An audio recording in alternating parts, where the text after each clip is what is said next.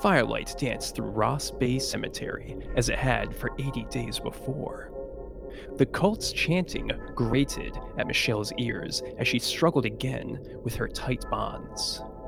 Her hunger and the delirium of sleep deprivation blurred her vision beyond the cold, black altar upon which she lay.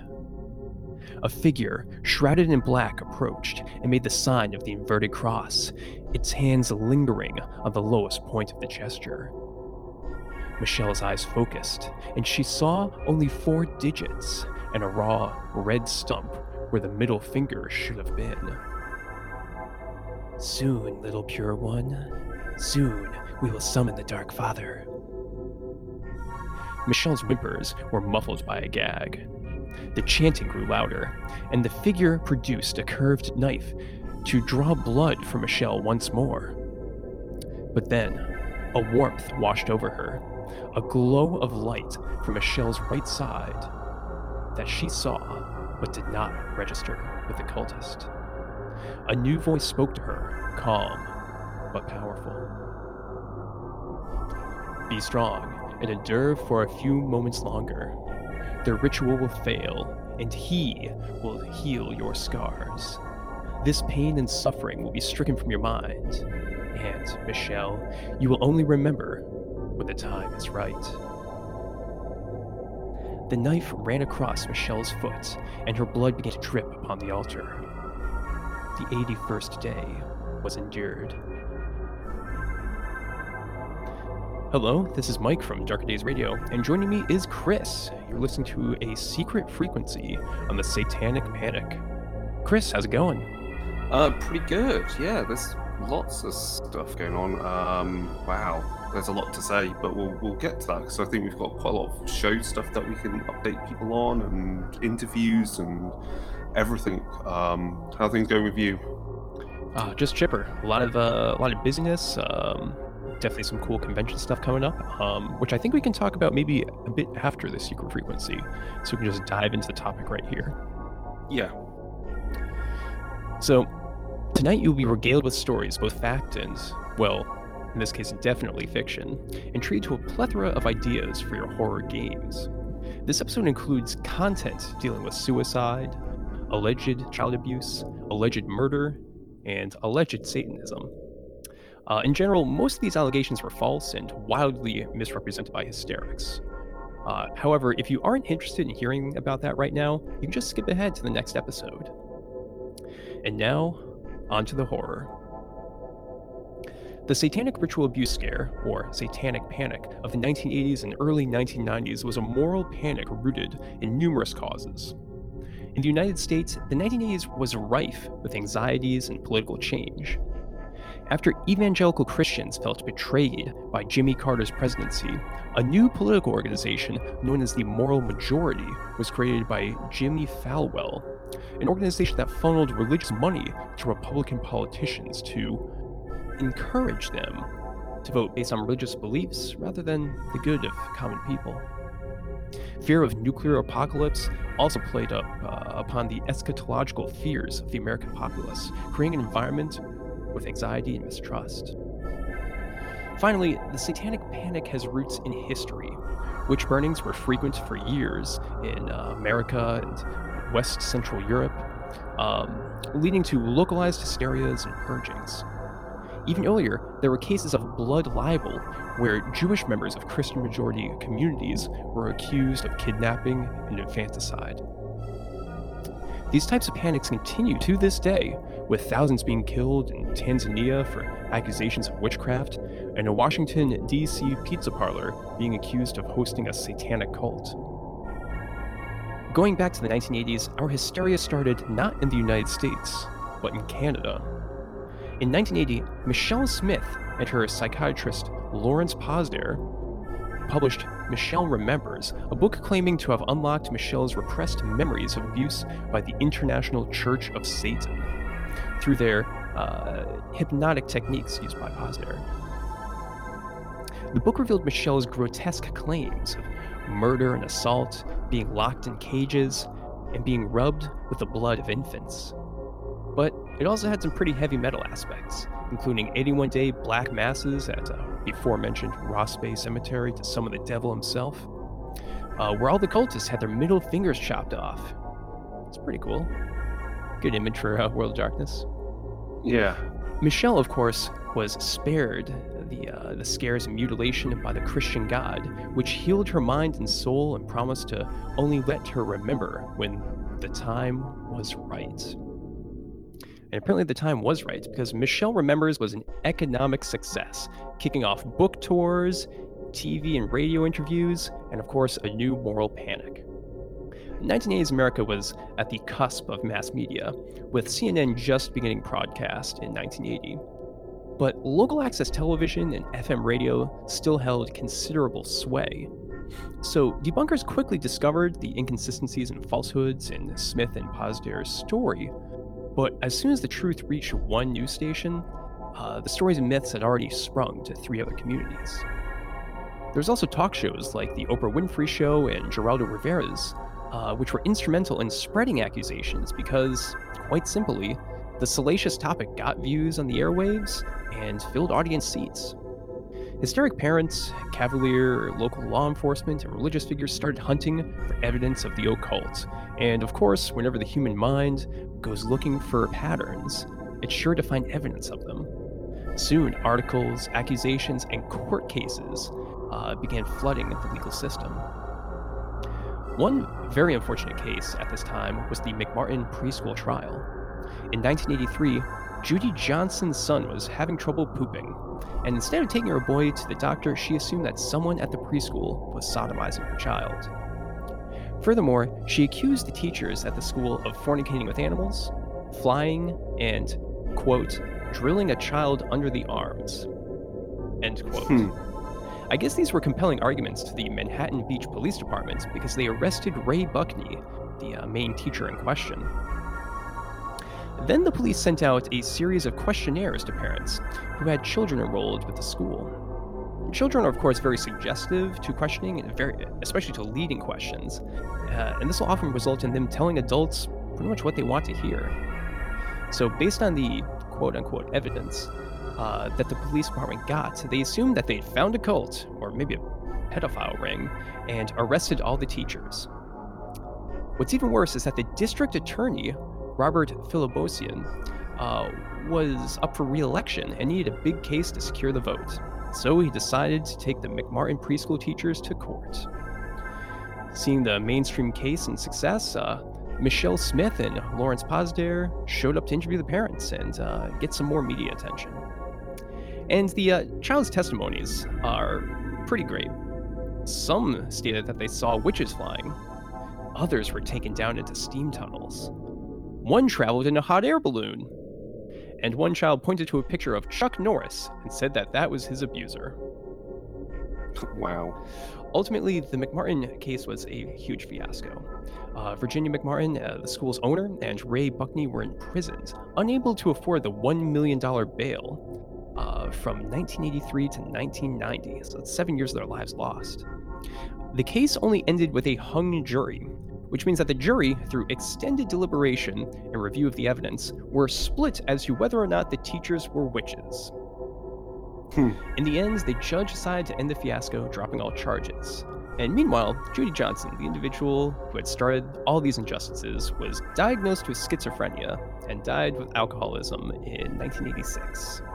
Wow. Yeah, it's just completely ridiculous. And there's a lot of stories like this in the United States.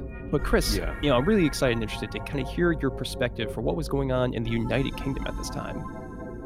So around the same time period, there are a number of various cases, again, of child abuse, which has been, let's say, reasoned under, you know, people of authorities, police, social workers, by whatever means they've come to the conclusion that for such heinous acts to be committed, clearly it is ritual abuse, clearly the occult is at work, clearly there is some sort of large also conspiracy going on. And so there's a list of cases which go between 1988 to 1991, and even a British study was published that there were 62 cases of alleged ritual abuse, reported in this time, representing possibly only a tiny proportion of all potential cases. And in the vast majority of these cases, it ultimately comes down that any ritual element that apparently occurred was either false memories, or the victims trying to rationalize what was going on, because again they were children, and then also or ritual acts were being used as a way of rationalizing what the abuser was doing. So they were using ritual acts to support their own perverse intentions. So we have that. We do have in the UK a number of cases, and this leads to also such things where we've had British members of Parliament accused of being parts of sex trafficking rings. This also leads to conspiracy theories that even members of the royal family have been involved, things like that. And then also more recently we have cases such as Jimmy Savile, who was a prominent broadcaster throughout the 70s, 80s, 90s, well known on TV for Jim Will Fix It For You, all these things where he helps out kids. And it was revealed he was an abuser. And of course, again, people seek to try and rationalize these things, because how could someone so good, so upstanding, do such things? Clearly there must be an occult element to this. Related to this, of course, we also have around about the same time the let's say crusade of Mary Whitehouse. Now, Mary Whitehouse was a socially conservative educator and conservative activist who created the National Viewers and Listeners Association, and essentially she led organizations to complain and activism against TV and radio for things such as certain scenes in shows like Doctor Who at the time, other programs which were like, say, The Romans in Britain, which was basically had, I believe, a scene which had some simulated anal assault going on it, or anal sex. We're talking about the Romans here. They were pretty liberal in their own ways. And also she had issues against alleged issues of where she alleged there was blasphemy, particularly in cases where you have stories or media concerning people who are gay. Then, of course, related to that, we also have the classic concept of, and I think this is mainly a British concept anyway, the idea of the video nasty. And so what this basically means is that due to the activities of Mary Whitehouse and her moral campaign, throughout the 80s, early 90s, various pieces of media, films, were banned. They were banned from being sold in the UK. And we're talking things like, the classic is The Evil Dead, which in hindsight, when you watch it, is the most puerile, ridiculous piece of cinema going. Yeah. But of course, it was obscene, at least in their eyes. And of course, there's also pieces of, you could say legitimate media, legitimate art, which is, while being erotic in nature, is art. It's not pornography. Now, this all comes to a head, of course, when we have something like the murder of James Bulger, which I'm not going to get into all the details. That's a whole thing entirely. But this is a case where children around the age of, that they were at the time my age, so this is 1991, so we're talking they were about 9, 10, 11 years old.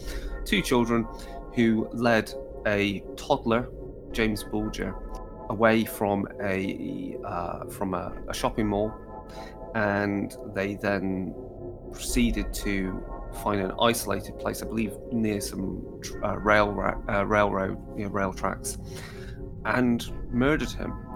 And the blame for this was leveled on them watching films such as Child's Play 3. So the UK is not, the UK has had its own equivalent of the Satanic Panic.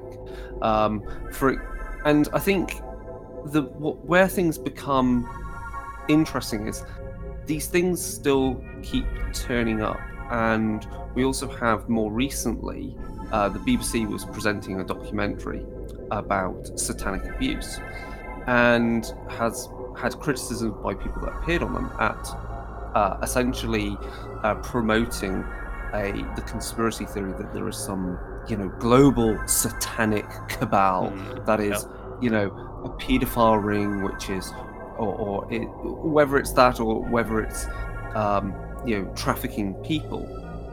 And so even now we have these things come up, and it's no surprise in this day and age when we also have, again, people looking to rationalize everything that's going on around them, whether it is, war in the Middle East still ongoing, whether it is things to do with even, I guess, climate change. People are looking to understand the world where the science, they unfortunately don't quite understand, or the politics they don't quite understand. Again, this, I'm sure, in the modern day, this also then, the satanic ritual abuse, mostly, you only have to change Satan for Islam. And then, of course, you have also other similar cases of abuse where, of course, is it because they are of this particular religion, or is it just because it's a bunch of guys who are freaking assholes and horrible people? Is it really anything to do about faith? Again, people want to leap to conclusions, anything that would allow them to rationalize what's going on, rather than accept the simple truth that people are horrible at a very deep and dark level. And then I think the most interesting thing, and which relates to the fact that I think how you were saying with the moral majority and the links of the ideas of, there is, people believing that there is a satanic, global satanic cabal behind all this, and how that ties into the ideas of, say, Christian evangelicals. We have in the UK revealed more recently that even the UK government and military at the time of the Troubles in Northern Ireland were making use of essentially urban legends of satanic ritual abuse as a way to cause fearmongering to control the people in Northern Ireland, because of course you've got sectarian violence there between Protestants and Catholics. And so the idea of essentially demonizing, quite literally, these paramilitary organizations, so that obviously people would not want to help them and join these organizations, because of course they're led to believe they are satanic in nature. The other side of things we've had in the UK, again, occurring more recently, and this is where I think you can then tie this into cases of course, the banned act of female genital mutilation, is that we still have within certain ethnic groups that generally, unfortunately, come from the African subcontinent mainly. We have cases where children are abused, and then they are blamed. Those children are apparently cursed. They are demonically possessed. And then these cases come forward that these children die, and it comes out that the parents or carers believe that these children were demons. So, wherever you look, you will find people jumping to some form of way of reasoning, either what they're doing personally, or why other people are doing things, by using the idea of the occult. Yeah, certainly. That's a great summary there, Chris. And I think it's also important, to point out that there are some actual real examples of this. We covered it back on episode 88 with Fullmetal RPG, discussing the Fall River Satanic Cult, which was a real cult that existed not far from where I live for several years. There were a bunch of murders, really weird stuff going on, which was really it was inspired by the hysteria that was going on. So, people taking it and running with it is it's a very real thing. That's quite interesting, because I think that's what leads us into some of the discussion we'll have, is that the moral fear that there are Satanists or there is occult worship going on is quite clearly grabbed upon by people, and then it's self-perpetuating.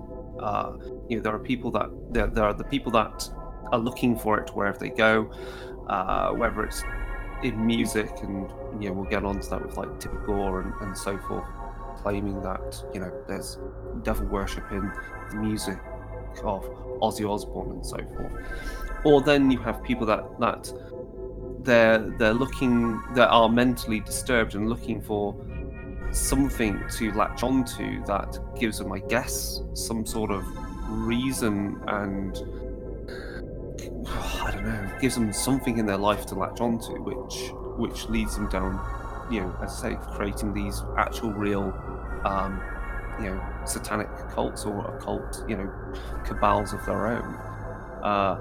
And that's where I think, in some respects, I look at when reading this, it's and seeing how it can be used. Either it's people looking for patterns that aren't really there, or in the case of the UK government, using it as a psyops thing. It's almost like a mimetic virus in a way. It self-perpetuates, finds another form, and people are again back at blaming TV, computer games, movies, music, art for Satanism and perversion and, abuse of children. Yep. Yeah, you're definitely right. So, talking about the satanic panic, we would be remiss if we did not discuss how this moral panic affected role players in the 1980s. I know that's why a lot of people will be tuning into this episode, so let's just dive into it. It all started when a kid named James Dallas Egbert III got lost in a tunnel. He was a child prodigy and went to University of Michigan at the tender age of 16. James, like all serious nerds of the late 70s and early 80s, was into Dungeons and Dragons, and allegedly he and his friends would play a live-action version of the game in the university's steam tunnels. Now, you can definitely see the appeal of that, because if you just Google University of Michigan steam tunnels, they do look like a dungeon. It seems like it would be a pretty fun place for a little urban exploring and the like. But unfortunately, James was clinically depressed because he was a stressed 16-year-old attending college. One day, Egbert disappeared. He wasn't in class, he wasn't in his dorm, and no one could find him. It turns out he did, in fact, go into hiding in the school's steam tunnels, and there he tried to kill himself with quaaludes. And it didn't work. He woke up and fled to a friend's house. Egbert's parents hired a private investigator who latched on to the Dungeons and Dragons aspect. Once traces of Egbert were found in the steam tunnels, the investigator went wild with the story.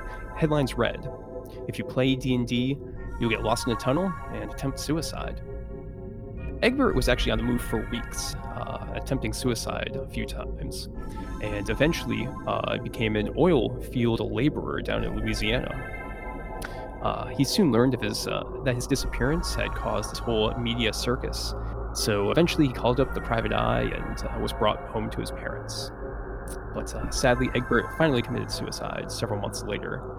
It was a tragic end to a troubled life. Egbert's story is awful, but it clearly has nothing to do with Dungeons and Dragons or role-playing games. But we're in full-blown moral panic mode, so we can't just let a case of major depression be a case of major depression. It has to be the devil's handiwork. So the aura of death that surrounded D&D in popular culture had two simultaneous effects. Number one, people began to think that D&D was associated with devil worship.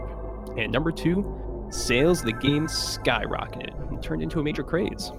But unfortunately, after several more suicides by young people who also happened to have D&D books in their rooms, Patricia Poling, who had in fact lost her own son to suicide, began bothered about Dungeons and Dragons.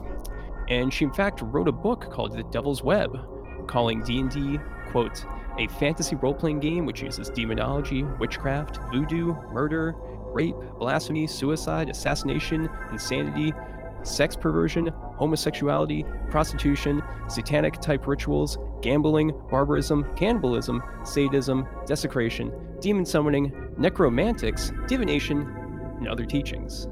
End quote. That's an advert for HBO, surely. Yeah, Yeah, there it is. There it is. And, yeah. And can I just say, BAD sounds like the best acronym to use for a role-playing book. Oh yeah, that's good too. Yep. But I mean, you know, yes. This is all only partially true, right? Because the missing element is that, you know, most of us have the ability to recognize fiction from reality. And that's the big thing that we go through with role-playing games, is exploring a kind of fictional realm to just get ideas out there. So, as a result of Polling's activism, some legitimate research actually went into the effects of role-playing games on children. And the conclusion was shocking. Apparently role-playing games are harmless, and possibly even therapeutic as a creative outlet. And they're a great tool to learn social problem-solving skills. Not surprising, given that there's been another article recently, I can't remember where I saw it on social media, again, saying exactly the same thing, that it's a wonderful creative therapeutic outlet. And tangentially, the Cubs and Scouts and, you know, those type of young people organizations that have their origins and quite, you know, you could say come from a background of social conservatism, because they're generally considered quite Christian kind of activity groups previously, have well-developed activities programs with Games Workshop of all things these days. So, you know, you send your child to go do this, the Scouts, and to, you know, go camping in the woods and, you know, do things for the community. One of those nights there may well be activities such as rolling some dice and having orcs and goblins kill witch elves. Right? But that's because it's a therapeutic activity which involves reading, writing, arithmetic, and artistic talents. But Chris, we can't let evidence get in the way of a good moral panic. Oh no! Right? I mean, no. To this day there's a number of fundamentalist Christians who still believe that, in the United States, still believe that D&D is the gateway to Satan, and that many gamers are involved in witchcraft and the like. You know, there's a lot of stories out there of role players that have experienced religious leaders and hysterics railing against games, even through into like the early 2000s. At this point, usually video games are what get demonized a lot more. But I even remember my own father checking in with me probably in like 2004 to make sure that none of my games involved demons or anything. Whoopsie doodle. That's curious, because I remember obviously when I first bought... Dungeons and Dragons was bought for me by my parents, and when I bought Vampire the Masquerade Revised, my mum looked at it and looked at the art and went, yeah, okay. But carrying on. Yeah. So let's dive into this. How do we use these ideas about the Satanic Panic, this real history of our world, and not that long ago? How do we use that in our horror role-playing games? You know, White Wolf has already poked fun at the idea of the Satanic Panic several times. Most notably, Demon the Fallen had the Demonic Deviltry Tract, which is a play on the Dark Dungeons Chick Tract. Which kind of shows you how gamers could get involved in a demon cult in, you know, Demon the Fallen's, you know, meta plot in its setting. And also, Black Dog Games is in Werewolf the Apocalypse, and it's a game company that can make you go crazy and do bad things. So that's definitely been done before. I think a great place, though, to start really exploring what this all means is Mage the Ascension, because that's a really strong game for discussing like cultural zeitgeists, you know, moral panics can definitely be explored. This sort of a moral panic really represents a paradigm shift in the, you know, humanity's collective superego. And this can actually lead to cults being created, you know, empowering newly created demons in the, you know, in the tapestry, or maybe allowing outsiders from the Deep Umbra to more freely act in the real world. Yeah. It's interesting because, you know, we were talking about the idea of psyops, and one of the things which friend of the show and World of Darkness, Chronicles of Darkness contributor and writer and developer Matthew Dawkins likes sharing on social media, the covers of these how would I describe it? Let's just call it, you know, the women's I don't know, I want to call them like gossip magazines, I guess. And the titles of some of these stories and so forth are salacious nonsense. We're talking again, you know, let's be honest, in these for the target audience, let's just say, who mostly are quite bored and trapped within a mundane life, is of course finds it compelling to read such stories that involve violence, murder, cannibalism, paedophilia, incest in Britain and so forth, and then also at the same time have headlines of you can win like 10,000, 20,000 pounds worth of prizes and other things. And these magazines are there's loads on the shelves of supermarkets and newsagents. And again, I can see these as being used as a way to create as a form of psyops to get the stories out there. One issue is actually, one magazine is particularly funny, I find, though, called Chat. It's Fate, and that's a spin-off of Chat magazine, and that's because it's the paranormal occult version. Where obviously it's got stuff in there to do witchy kind of things, like, you know, how to charge your crystals and how to, I don't know, all your horoscopes and all these things. And then also it has all the ghost stories of investigators by, you know, Barry down in Dorset was investigating a castle, or someone was saved by an angel. And then also the fun thing I found was that there's a column where readers write in about their dreams, and these dreams are interpreted.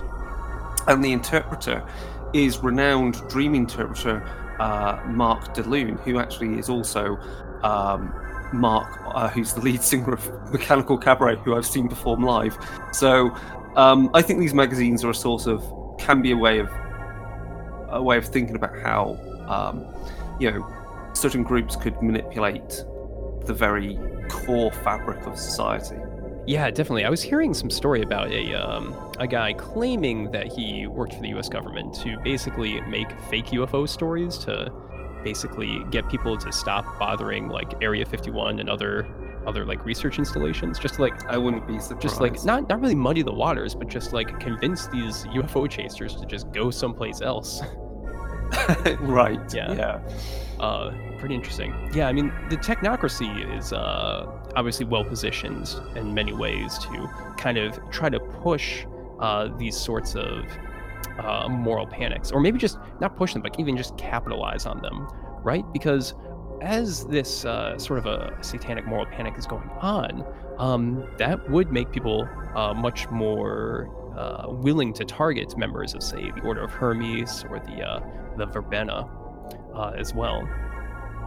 It would also be a good moment here, because to say that while the Kickstarter's going on for Hunter the Vigil 2nd Edition, one of the bits of text they've previewed is for the compact called the Long Night. And again, they are a group of hunters joined together under the idea that they are doing God's work. So you can imagine that, again, these magazines and so forth, these or small local organizations or larger organizations which have an element of the moral satanic panic, those groups would be ideal either recruiting grounds, maybe not great recruiting grounds, but definitely a source of information, because you know, that granny that lives down that street is a bit of a curtain twitcher, and she's watching that house and all those houses where you think the monster is lurking.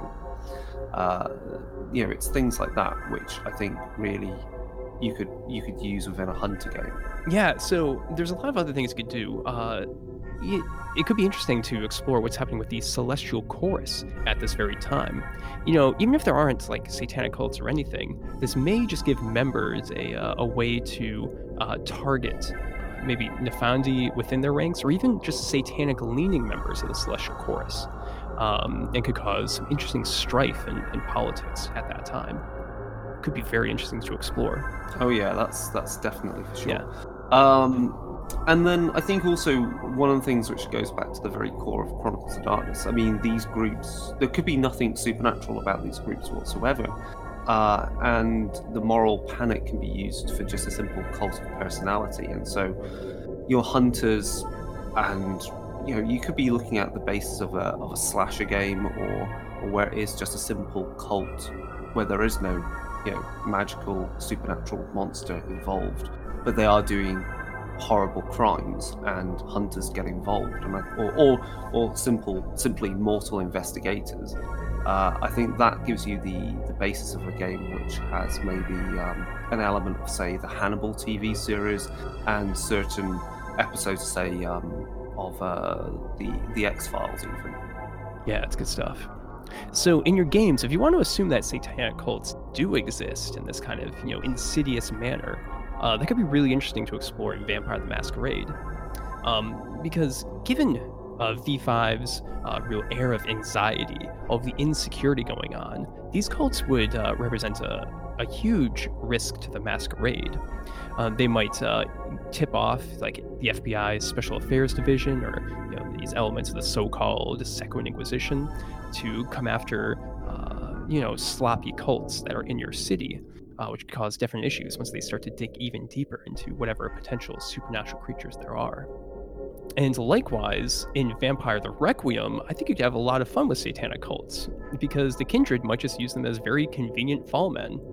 The Satanic Panic keeps mentioning all this bloodletting, so it would be pretty easy to just plant an exsanguinated corpse amongst the victims of the satanic cult. You could also look into how, again, using the ideas of these cults, or whether they're real or not, and tie that in with the various forms of Belial's Brood, which is, you know, satanic vampires. How satanic and what form? You know, the Belial's Brood book is filled with excellent ideas in there, which I'm going to say will mostly influence how they present the Sabbat in V5 eventually. Quite possibly, yeah. I mean, the Sabbat originally had this whole infernalism theme going on, especially in like first edition and early second edition, but that seemed to kind of fall to the wayside in favor of just like the general blasphemous nature of them. But it still kind of was there in the background, so it could be interesting to see that brought back. We'll just have to see what happens. The other thing which to comment on about this is part of the Satanic Panic is based in the controversial psychological treatment of the victims, of the children, called this recovered memory therapy, which is what leads to the very ridiculous memories, ridiculous accusations by these children. But maybe that's because what they're remembering is not actually abuse by the very, you know, by their educators, by their carers, by these people. You know, maybe one or two of these stories is actually true, and that's because the recovered memory that you're getting from this victim, that victim's actually a fetch. And what you're dealing with is a shared memory experience between the fetch and the changeling, who is now currently trapped or has returned as either where time hasn't changed or they're now older as a changeling into our world. And so it'd be very interesting to look at how these, you know, how you can tie that together, because I think that really unfortunately gets quite to the very core, one of the core ideas behind Changeling Lost is dealing with that post-traumatic stress. Yeah, absolutely. I was thinking about that as like a potential character concept. You know, maybe your changeling character was kidnapped by the gentry in the 1980s, and this kidnapping might have been blamed on a satanic cult. Maybe there was no fetch for them. So when they finally make it back and find their family, there's just this assumption that they were perhaps being abused by a satanic cult and the like. And that's really just a detriment to their recovery, since, you know, instead of people believing the bizarre, weird experience that they had in the hedge, instead they're being confronted with this very bizarre, fictional experience kind of being imposed on them. Yeah, very exciting. Changeling Lost is a real good game to explore these kinds of issues, whether it be, you know, satanic cults being in your game or just the idea of the moral panic. And also, in other games where maybe satanic cults don't exist, but the repercussions of these moral panics do, it's really good to look at Geist the Sin Eaters, Mummy the Cursed, and Demon the Fallen, because cults are really the lifeblood of these supernatural beings, and investigations into cults can really cause them issues. It's interesting if you think about the Sin Eaters, because maybe if you have a game set in the 1980s, it's very difficult for them to get new celebrants for their group, to get new mortals to join them in the mythologies that they're creating. So you might actually find that 1980s U.S., Canadian, U.K. crews are mostly have like dead celebrants, mostly ghosts that are part of it, which can be kind of an interesting change for them. The other thing to look at is, with respect to demon and thus the god machine and associated things, is that the satanic panic could well be part of a leftover of infrastructure. So it is a mimetic virus gone rogue. It should have done its task and deleted itself, but it persists. It's got a specific term in demon, I can't remember the book. I think it's in the Demon that Descends Player's Guide or GM's Guide. Could be. I remember you talking about this concept. But it's essentially, you know, rogue ideas, rogue thoughts. So this world could be that. The interesting idea then would be if it's all these things are separate bits of infrastructure. What happens when they finally combine together? What is the concept that they give form to? Yeah, I like it. That's good. Cool. Chris, any other good ideas for Chronicles of Darkness, World of Darkness, or maybe even another RPG?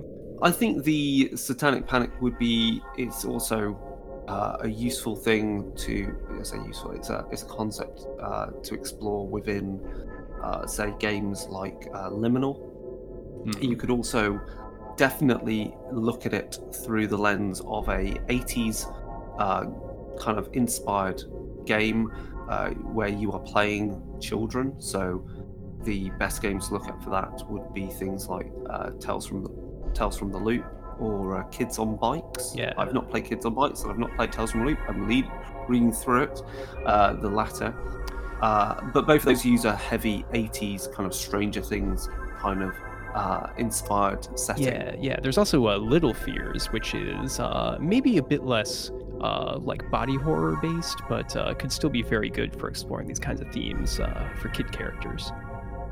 Yeah, and then of course it'd be a mistake for us to forget, obviously, the Chronicles of Darkness book that allowed Innocence, which allows you to play, you know, child or young adult characters.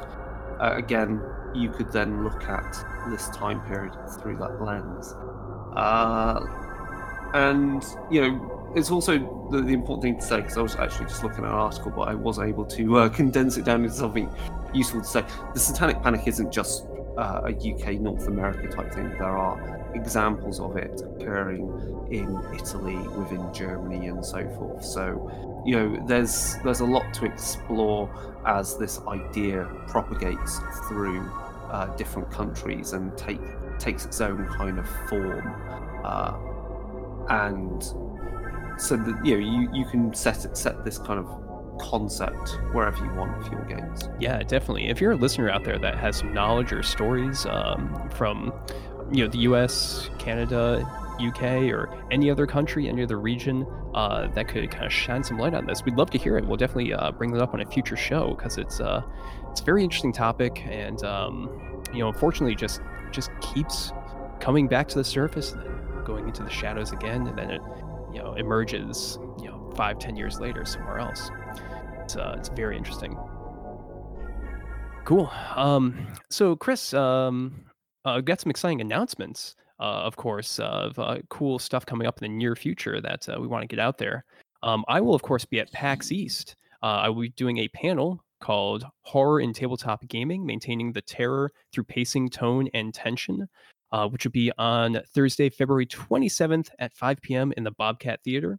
Really exciting. I'm very happy that Gehenna Gaming invited me to help them do this panel at PAX East, and just really psyched for it. And I'll also be running 2 or 3 games with them over the weekend for either Vampire the Masquerade 5th Edition or Call of Cthulhu. So it's going to be some good stuff. Chris, do you have any cool shows coming up? Yes, so I will be at the Swansea Comics and Games Convention on it'll be April 4th. Yeah, April 4th, which is a Saturday, in Swansea, UK, Wales, let's just say. And that's, I've not got the times nailed down for what and when, but I will be doing 2 panels there. One with Matthew Dawkins and Howard Ingham, which will be about horror in gaming. And then I'll be doing a panel on my own about just how I got into writing for Cubicle 7 on all 3 Warhammer RPGs and, things like, just gaming in general, because I've done a bit. And there'll be, and then also there'll be a raffle where you can win the Corvus Cabal for Warcry and a little warband of Nighthaunt chain rasps that I've painted in synthwave colors. So those 2 warbands are painted and you can win at the raffle. Nice. So there's that. I've got nothing locked in just yet for UK Games Expo, but plans are being prepared. But likely we will be there. Mostly not doing a panel this year because it takes some time out of the being on the show floor and doing stuff. But I'm sure we'll have something planned, and I think myself, James, and David will be there. And then let's think what else has been going on show-wise and things that are important to check in on. Of course, we put out last week the Vampire the Masquerade Chapters interview with Flyos. That Kickstarter is currently running. That is a board game, kind of RPG in a box. So just reading the show notes here, that's why. James and I interviewed Thomas and Gary at Flask Games. We really got into the nuts and bolts of that game. Then also we've had some other cool content. So let's think that Kickstarter will be over, but we've done Dark Hammer, we've talked about orcs. I think the next Dark Hammer we're planning on talking about Mordheim, which is timely because of more and more information is coming out from Games Workshop about Warhammer the Old World. Oh, so exciting. They bring out... Yeah, I've got my theories on what that game is most probably. We'll see if it pans out.